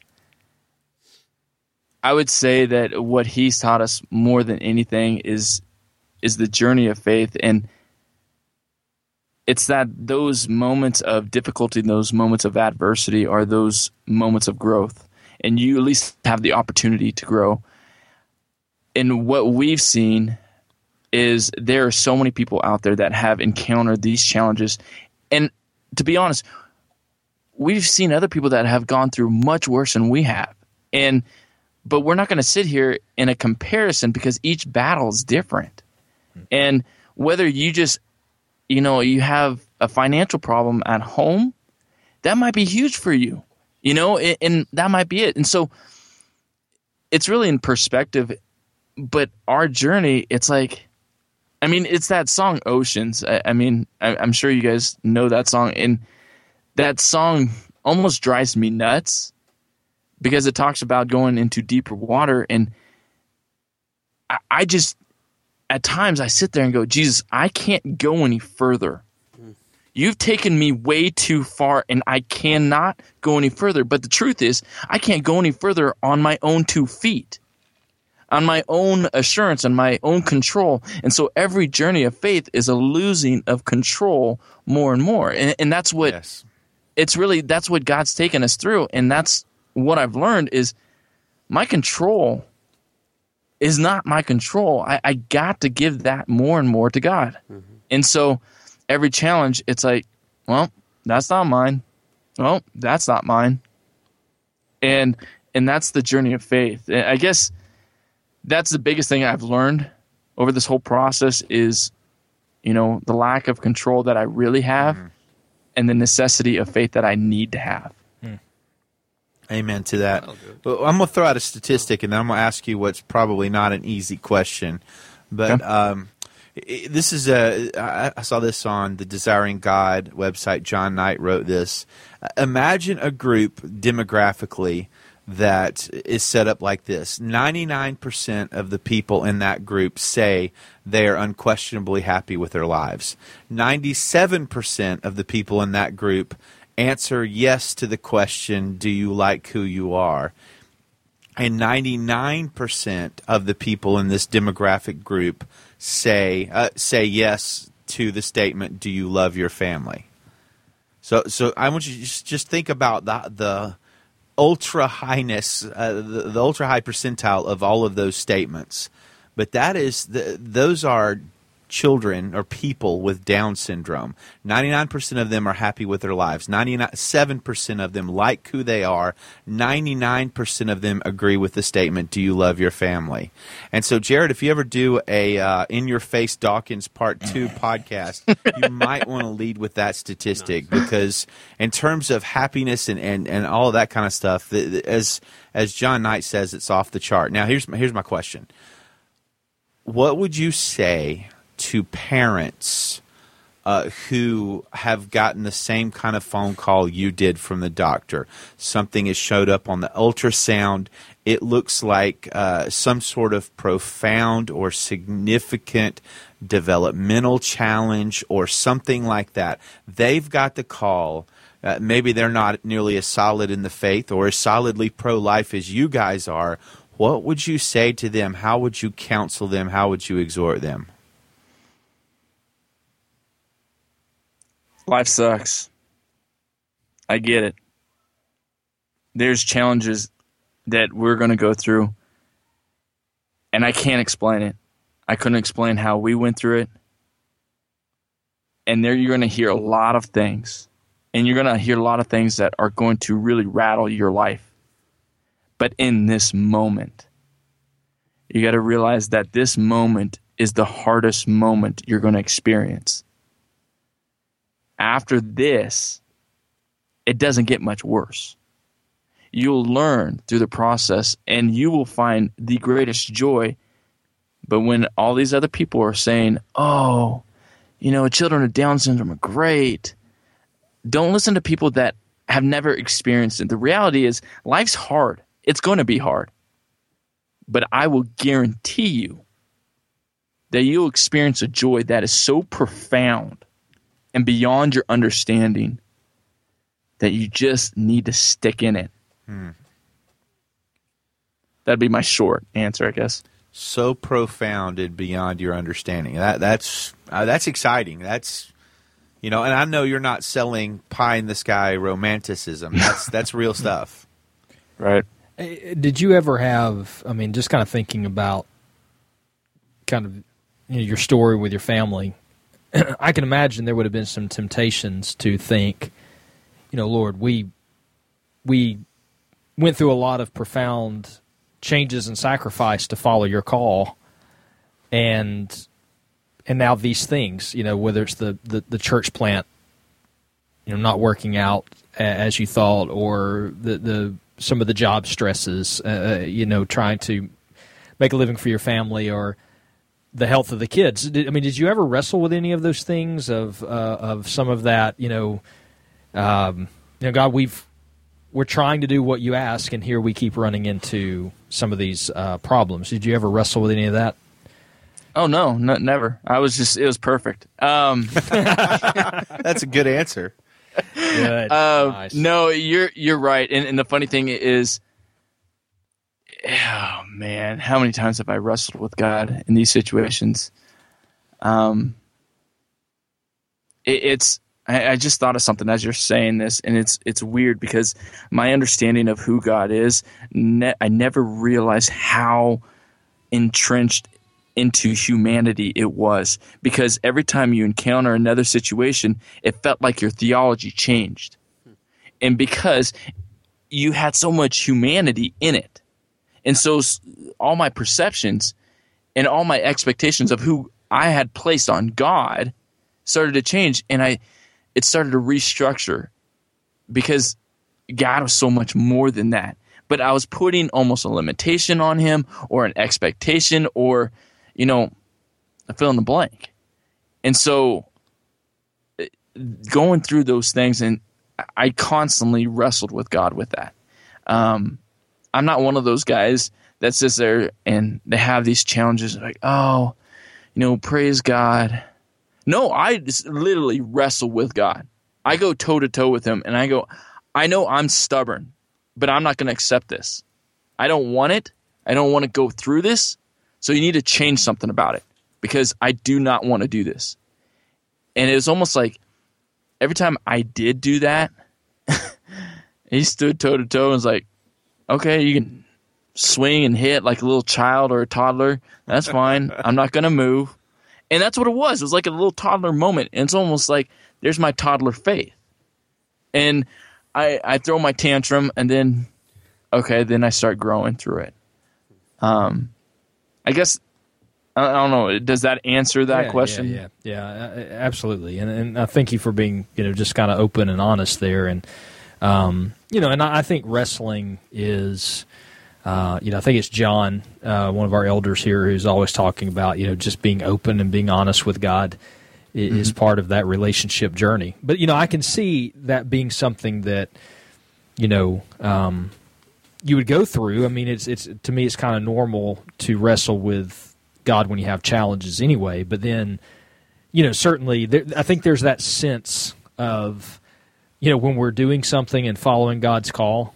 Um, you know, I think there's almost this sense of not having challenges with it. You know, if that makes sense. Right. It's like you know, hey, well, I'm doing this. Why? Why are there all these roadblocks and difficulties? And um, so I, I just think that's I imagine that's something that other people have wrestled with that are listening to this or are wrestling with now. Um, so, uh, how about so Noah uh, is scheduled for some surgery later in April? Yeah. And um, how how can we be praying for him? We want to pray for him in just a few minutes before yeah. we before we get off here. But but how can people be praying for Noah leading up to the surgery? Um, just the strength of his heart and the the healing. to be honest, that he doesn't get sick or have another issue. I mean, his original date for open heart surgery was the beginning of February, and um, but the day after we found out about these holes, he came down with RSV and bacterial pneumonia. Put him in the hospital for ten days. Wow. And they won't do surgery for another six weeks after a in, any type of virus. And so we waited until March 11th, had that date, and three days before that, uh, we had to take him to the hospital, or no, took him to a pediatrician and told him, you know, he's uh, his stool. There, hey, there you go, poop. See, we, Hey, we good talked about job, poop. man. Hey, that's the Good. first time it's come Thank- up thank in the you, bro. show. That's a, that's a minor miracle. You are now you have you have now moved into line for uh, guest guest uh, host on the on the podcast when one of the guys can't be here. So here's here's the thing, it came out as white poop, Oh, and we didn't know. I mean, Probably not good. I don't- No, we we went to the pediatrician and they were like, "Yeah, he's he's pooping white," and they're like, "Um, he needs to go to the ER right now," and we're like, "Oh, Nick, Okay. Nick pooped a Volkswagen one time, but I don't know. That's not really the same thing. How did that? How did that even come to mind? I David? don't, I don't know. Sorry. oh my goodness! so we." But we we got to the hospital and they found out that his liver gallbladder wasn't functioning, and so you know they took out his gallbladder because he had gallstones, and I guess the surgeon goes, "Yeah, this is really rare because I've only done this on an infant once." Wow. Please tell me Okay. you said that afterwards. Yeah. Oh no! Oh no! No, that was that was before, and we're like, We need to work on Cool. his bedside manner. Wow. Well, so, eh, yeah. now listen. Before we, I think Chase had uh, had some questions for you regarding some of the um, Poop. not poop, um, but Mormons. So, uh, but I know some. Yeah, I was about to uh, about to make a bad joke, but uh, but before we move to that, um, you know, I know I've went and listened to some of your old podcasts. I know you, you're kind of in hiatus right now as far as podcast work goes. Um, you've got you got a couple websites, specialfamiliescoach.com. Uh, a lot of good articles out there uh, that you have posted. There's um, a traditional family, the letter A, traditionalfamily.com, which I think is a little bit more about your family and um, Noah's journey. But um, especially for those who with special needs children, uh, but also just families in general. Some of your podcasts and the ones that I listen to, and going back to, I think you really go in depth in some of your early podcasts about um, some of the wrestling uh, with finding out, uh, you know, about faith and, and some of the reactions from the doctors. Wh- where can people get those podcasts if they want to uh, listen to them? I mean, just go to iTunes, uh, type in "building special families" or um, That was the I name mean, of the, you- that was the name of the podcast, Building Yeah, Special the- Families. yeah, the podcast is "Building Special Families" podcast. Um, I mean, you can search special needs; it's one of those. Um, Okay. So, I mean, that's the best way. And if you want to hear our personal story, a lot of those uh, podcasts are actually interviews. I'd say half of them were. Yeah. Um, but if you want to hear our story, go to the very first podcast on that, and I go into probably about a forty-minute uh, story about faith. Yeah, that's one. I, that's one of the ones I listened to. Yeah, it's very good. Yeah, and that, that wasn't even Noah, so we hadn't even found out about Noah at that Yeah. point. So Yeah. You can also reach Jared on Twitter uh, at Jared Buckley on Twitter. and You can uh, get in touch with him there. Well, well, hey, first of all, the the this the uh, gallbladder liver story didn't get finished. Is is is that better now? yeah, they got rid of it. They threw it in the trash, and he's They got the um, gallbladder, right? Yeah, they Okay. they took it out. I I mean, it was one of those things. And for people that don't know, the gallbladder lives in the liver, and so he had some gallstones that got lodged into the duct coming out of his gallbladder, and it that's what turned his poop white. Oh man! And so they're like, "All right, we'll just take that out." Took the gallstones out. There's quite a few gallstones stuck in there, and um, this little kid has a four-inch incision right under his rib cage. Wow. And so they're like, "Well, we can't do open heart uh, for another couple weeks because that incision's right next to where the open heart will be." So he's going to be all scarred up, and but he's doing good now. So That's good. Praise God, man. Like David said, we're going to pray for him in a minute, but I, I did have a, a kind of a Mormon related question for you. Earlier in the show, the part that you weren't on, the part that shouldn't smear your good name, uh, but that might compromise ours a little bit, we talked quite a bit about Catholics and, and some kind of uh, outrageous features of Catholic theology and ecclesiology. And, and kind of based on that, I, it, the, the question I have is going to apply a little bit to Catholicism, but it really, I guess, more focused on Mormonism. How do you share the gospel, Jared, with people who are convinced they are already followers of Jesus, that they are already saved, but quite obviously are not? Um, first question is: Is it our responsibility to save people? Um, Absolutely not.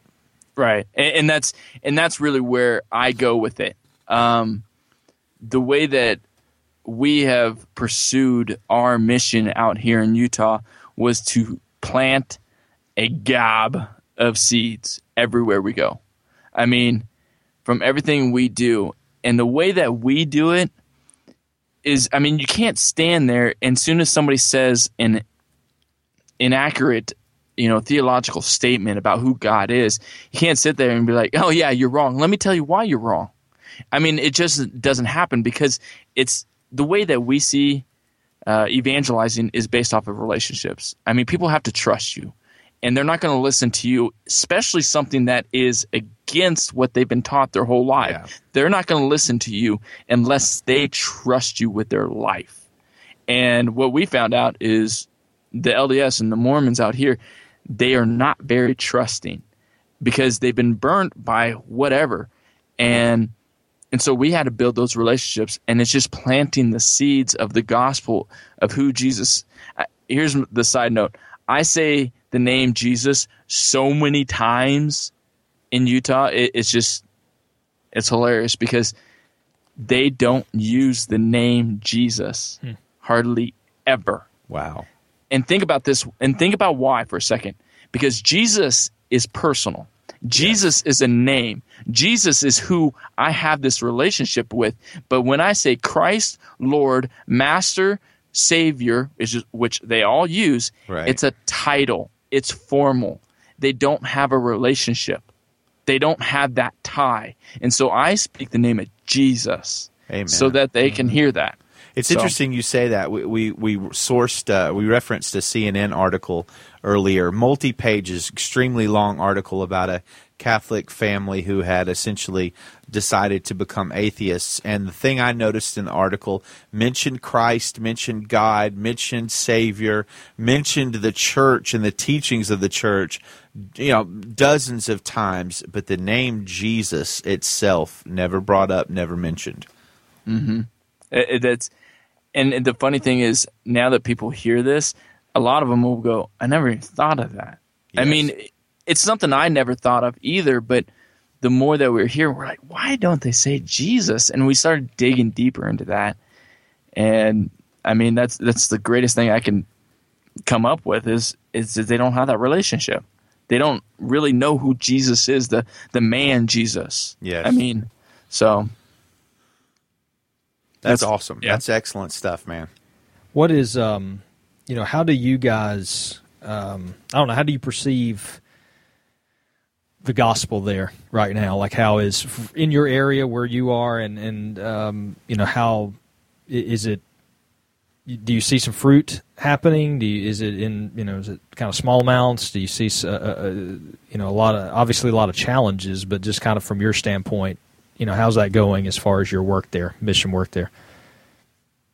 That's such an interesting question. Um, the, the what I see is, I and you guys are probably going to think this is a weird statement or interesting statement. Is I believe the Mormon Church is hanging on a thread. I believe it's barely even standing, and I believe it's about to fall. Wow.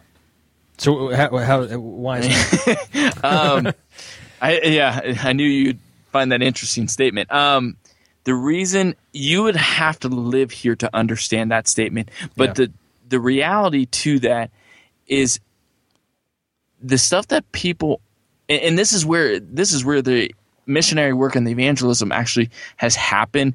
And when I say evangelism, I believe it's really really discipleship. It's just the beginning stages of discipleship. So, I mean, you look at this, and I believe that Mormons are changing their view of who Jesus is, hmm. which is at the core against everything that Mormon is. And so, if you can change the view and actually start to shift, I guess, maybe even the worldview, they begin to start thinking differently. And the, and all the statistics that everybody hears is, oh, the Mormonism is the fastest growing religion, and the you know whatever. Um, by the way, we have one of our news stations that is owned by the Mormon Church, and so we, oh yeah, we hear about Mormonism all the time. I mean, it's always on the news, and so what's interesting is they're not telling the statistic that is the most profound, and it's that people don't get off the Mormon list unless they take a legal document that is signed by a lawyer, pretty much, and hand it to somebody high up in the Mormon church. So they have lists of names and names and names. I would say less than 50% are active on that Mormon list. And so their statistic of a growing church is not true. Um, it's actually I believe it's faltering in huge ways. There's many Christians out here that are still on the Mormon list, have never been taken off, but they don't want anything to do with uh, with Mormonism. And so there's these things that are happening underneath the Mormon Church that I believe are beginning to shake the foundation of what you know Mormon is built upon, and that's really just values. Um, so that's my interpretation of it. Good stuff, man. Good stuff. That is good stuff. Well, I want to ask um, uh, Nick if he will uh, pray for Noah uh, here as we get ready to head out of the segment. But uh, Jared, just really appreciate you coming on and, and being willing to share, uh, you know, not only just what's happened with your family and being open about that and some of those challenges, but also, um, you know, it's always interesting to talk to you and hear your perspective on. The uh, Mormonism and, and how the Gospels go in there, and uh, definitely hope you can keep in touch. And um, uh, you know, hopefully at some point we'll be able to get together and meet in person. Yeah, that would be uh, that'd be cool. Yeah, it would be. Yeah. All right. Uh, something tells me you'd fit in well around here. Uh, so Hey, The I've been to the man. South. Hey, we're good. I've been to the South. I hey, I lived in Tennessee, so Really? that your Hey, I did. I was um, in Vols. Johnson Johnson City, Tennessee, and I, I went to seminary for about a year out there. Here's the cool part. Um, yeah, they don't like Californians. I'm originally from California, and I was serving at Applebee's. I literally had to have a Southern accent so I actually get a good tip. And That doesn't surprise me a little nice. bit. Tennessee's a little pickle. well, that I, I'm now, now you for were one of the guys that thought we talked a little bit too much SEC stuff. Uh, what, are you? A, Yeah, Are you a, are you a, are you a uh. Pac uh, Pac-12 fan, or, or where's your allegiance Well, you- lie there? it, yeah, it's Pac-12, but everybody from the SEC doesn't even know what the Pac-12 is because you're asleep by the time they play. What what is so a what is a twelve Uh, pack? I don't, It's, uh, it's, uh, it's, uh, it's Oregon and is this eleven other teams. I'm just, Yeah. I'm just kidding. I kid, I kid. so who's your team? Um, I actually, honestly, it was USC until they went through the whole scale, uh, the whole dilemma that Pete Carroll ran away from, and I would say anything Pac-12 because everybody else pretty much isolates Pac-12. So now it's just root for You pretty just- much just anybody Pac-12 team. Pac-12. Pac-12, Yeah. yeah. So Okay. Fair enough. Well, y'all got Rich Rod out there in uh, Arizona now, so maybe uh, you know he came pretty close this year to uh, you know getting them in the playoffs. So maybe that'll maybe that'll maybe that'll happen. Hey, anybody over Alabama? You know, that's my that's my that's Can my. Can you edit that out, Nick? Well, look, uh, today I'm taking my lumps. I mean, this today has not been this weekend has not been good for good old Crimson Tide. yeah. Well, it has been a rough week for our school. You, you pray Hey. for pray for. Oh yeah, go ahead, man. Um, I was going to tell you, and you can edit this or out or not. I don't care. Yeah, we, we'll Um, probably say we will, but we won't. Yeah, probably because I hear that quite a bit. Um, so you might be interested. We've had 26 missionaries come into our house since we've lived here Wow. that we haven't gone after. They've just come into our house. Different missionaries. Um, one was the most interesting. Was they brought a higher up to our house, and um, can you say a spiritual warfare in the midst of your family? Wow. Really? I had the people that were part of our church at the time had come over as well. A couple of them were former LDS, and they sat oh, there, wow. and I had two meetings with this dude, and this this might be the one you want to edit out, and so okay, I'll, I'll have a break right before I say it. so they brought the higher up guy, but you got to understand Utah County does not understand diversity. Oh no. It is 100% white. Wow. I mean, 100%. And so what came out of the car was blew my mind because there was a mid 6 year old black dude walking up to my door and he's LDS. I'm going, what? Are you kidding? I mean, every time we have any type of diversity, like we had a, a guy that was coaching for me, I was like, hey, your brother. Thank goodness. I mean, Hey, a brother. jeez. That's a good So- title right there. hey, brother, thank goodness. Actually, So- I'm writing that down. down. Hold on. But here's the interesting thing: is they uh, changed the whole priesthood allowance of uh, I- any African American in 1978. Yep. So this mid six year old man could not have been in the church beforehand. So what is he doing in Utah, and what is he doing that he's LDS? And so he came up, and we had the first conversation. He was saying that he didn't believe what the church believed about Trinity, didn't believe about this, didn't believe about this, and I'm going, what is going on? And finally, he was telling me how um, Peter was not dead; he was uh, translocated. I think he said, um, and John wasn't dead; he's still alive. And I'm like, what is he talking about? I, I mean, we, John weird from stuff. The Bible is still Yes. alive. Oh yeah, and, Peter. Oh yeah. I totally want their autograph on a baseball. That would be the best. Oh my gosh. I got to find them. Okay. So The he was truth te- train has gone off. so he's telling me all this stuff, and I'm like, why is he telling me this stuff? It doesn't even make sense. And finally, at the end of it, uh, we went to shake hands, and Stephanie was standing next to me, and I shook the guy's hand, and I shook the missionary's hand, and he grabbed it, pulled me closer, and said, "You know, the words that you heard today were truth." And I, like, threw my hands away and backed up. And Stephanie, seriously, she told me later she was I was about to jump over and hit him. It was the most evil moment I've ever encountered in my life. Wow. And we had already assigned another meeting to come up. And so this guy and the missionaries came back up a week later, and it took me a week to pray through this and process this. And so I was ready. And I realized what he had been doing with the Peter and John thing. He was he was basically laying the foundation to say that Joseph Smith knew the fact that this was true, and so Joseph Smith is right. That's what he was he was paving that way. I just didn't see it. And so what did we do? This is the part you're gonna like. I had about eight of us there, and ten of us there. They just kind of sat and I told all of our people, I said, Do not say a word, do not open your mouth, do not get in this fight, because I have something to say tonight and or today. So they sat there and these guys came in and we have all 60 minutes of it recorded on video. Um, we sat there, one of the guys, he just recorded the whole thing. Um, and I told the guy that came back in, this mid six year old black dude living in Utah County, completely out of realm. I don't know why he's here, but he sat there and I just told him basically, I said, Look, what you came and brought into my house will never enter this house again.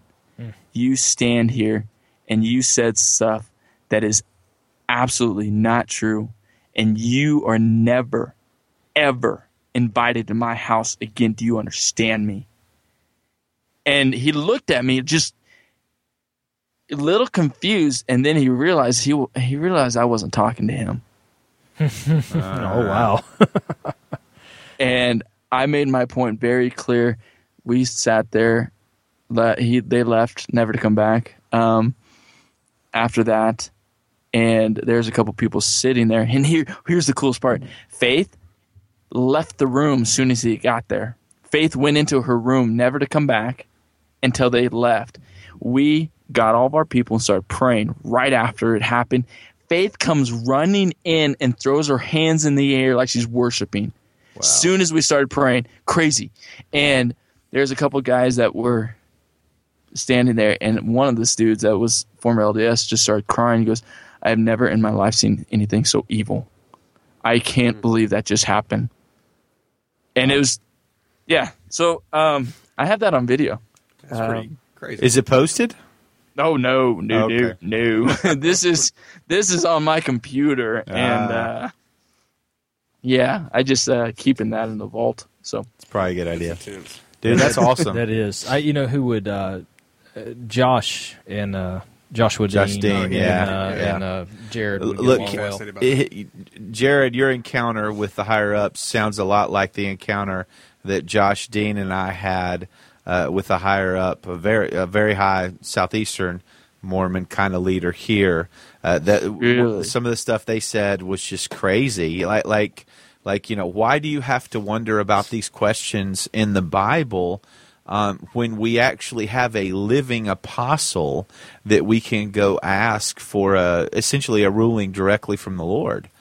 and uh, you know, hey, that's great if it's true. It's not. It's it's not true, but That's the problem. uh, it, it was it was a very interesting encounter. Probably not as intense um, as the one you shared about that. That was uh, that was an amazing story. That I've never that was the most intense thing that we've ever had happen while we've lived out here. Um, I, I mean, I have awesome relationships with ton of LDS people, and I mean some really really good friends. That was the most spiritual battled or warfare entrenched thing that we've gone through since we've lived out here. So that was that was pretty interesting though, to Yeah. say the least. To say the least. That is wild, wild, wild, wild. We have to we have to find a way to see that video sometime. Uh, That's exactly what I'm thinking. All right, Nick, will you uh, lead us out? Pray for uh, Noah. Yeah, absolutely. And um, look, man, I'll just I'll just say it's it's not something I'm glad to do. But I'm I'm glad to pray. It's not something taken lightly at all. And so just you know we've we've laughed and we've joked, but um, you know my heart goes out to you, um, understanding just not wanting to understand, but just imagining and put myself there. So, um, Yeah. very serious going in, into this. Um, all all fun we've had together aside. I thank God for that brotherly connection. But Father God, I just I thank you. Um, first, I want to thank you for for Jared and his life, his testimony, um, his faith, his work um, that you have gifted him, equipped, and um, just empowered him to do. I, I thank you that he's got a partner, his wife. That um, I love his his talk about their competitive nature, uh, not necessarily with each other. I imagine it comes across sometimes, but Lord, I thank you that that you've put them together, Lord. Um, obviously, he's a fighter, Lord, and he's got a partner by his side that's a fighter with him, and um, Lord, we don't know why um, it gets to be us, and I and I love the honesty of what he said. Yeah, this sucks sometimes, and it does, Lord. But I thank you for your grace that by your Holy Spirit you um, preserve us and keep us. That um, our lives and our struggles can be a testament to your goodness and your grace. And th- the first prayer I have. Um, is that the situation with Noah that you get all the glory, you get all the praise, and I know Jared is is working Yes. for that to be the case, and I thank you for that. And I pray, Holy Spirit, you continue to bless him and his his wife and his other children and his family members and his church members with peace, knowing that you will get the glory from this. Mm-hmm. But practically, Lord, as a distant brother, as a father myself, I just ask for healing for this young man. I ask for full, complete healing in the name of Jesus. Lord, by your stripes, bring healing to this young man. I thank you for the, the gift of modern medicine. Um, Yes. But I, I believe in healing. I believe in, in the spiritual gifts that I believe was partially illustrated by that last story. I believe healing can still happen today. And I, and I just, I pray for it, whether it comes supernaturally and they wake up in the morning and he's fine, or whether it comes in this surgery, Lord. If if surgery comes, I pray there are no delays. I pray there are no complications, um, not by any knowledge of a man or benefit of a schedule, but by your goodness, your grace, and that you get the glory. Um, thank you for their, their family. Thank you for their lives, Lord. The season um, that will that meet them soon. Um, I just pray you continue to prepare them for that, um, and just keep the fire in this man's heart going. I, I pray. Um, leaning on your power, Lord, against the work of the enemy that would try to to stifle this fire and just keep them in, energized, empowered for your good work, Lord. Thank you for what they've done and what they're going to do. In Jesus' name. Amen. Amen. Amen. Amen. Thank you. Thank you. Well, Jared, I appreciate you coming on, man. Uh, all of us do. Hey, real quick before we get out of here, I just uh, kind of a point of clarification. When you first came on, and I was asking you for your uh, wife's name for Facebook page, uh, you you said Gertrude, but then you keep talking about Stephanie. So I don't. What what? No, what there's is some there con- some Mormon there's tradition? They're some in Utah, right? There's some. Con- Yeah, yeah. Um, Ah, boom. well, you didn't say what number. I mean, that's really. You should have known that. There we go. By the way, this will be the episode that probably makes us the most enemies uh, of any. Uh, Catholics and Mormons are very large Yes. people groups. All right. So, do you think some of them had discernment? That's why we had the grenade in the studio. It could be. Wow. Uh, it won't be the last grenade. to Nick with love. We started recording today, Jared, with a rec- with a literal grenade in the studio that was left for Nick for some reason. Yeah, I don't know what I did. I can think Oh, of. I, I can tell you. I forgot to mention. I had to say this because Emmanuel said something. Yes, I do have a job, and that's why Facebook. I just don't interact. So If That's Emmanuel's still funny. He did. that's- He did. Yeah, he did say that. That is that is funny.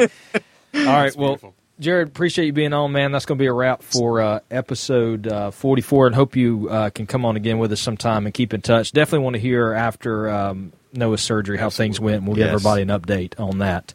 yeah, definitely. so thanks for being here. Thank you guys. I appreciate it and appreciate the prayer, Nick. Absolutely, I'm glad glad to do it. We'll continue to do so. And um, you know, we we talked earlier in the show. We've talked periodically about our different social media. Um, if you're listening to the show, you know, obviously, please uh, continue to pray for this family. Um, and if, if you want to join the communities where we are, uh, we've got the, the Facebook group Hall of Dogma. You can get there by hallofdogma.com a little bit easier than the Facebook URL. We've got Twitter at My Gospel Friends, and of course, you can leave us voicemails. We've heard a couple of those today. 205 575 9735 or SpeakPipe, speakpipe.com slash the gospel friends. I think that's the the long and short of it. Gospelfriends.com for show notes where all this information will be. Uh, if for some reason you need it later. Um, I think that's it for now because uh, David really, really wants to go watch Men in Tights. So WrestleMania time. tune in next week when you may hear David say. You know, loyal friends are hard to come by. Send in an application if you want to be mine.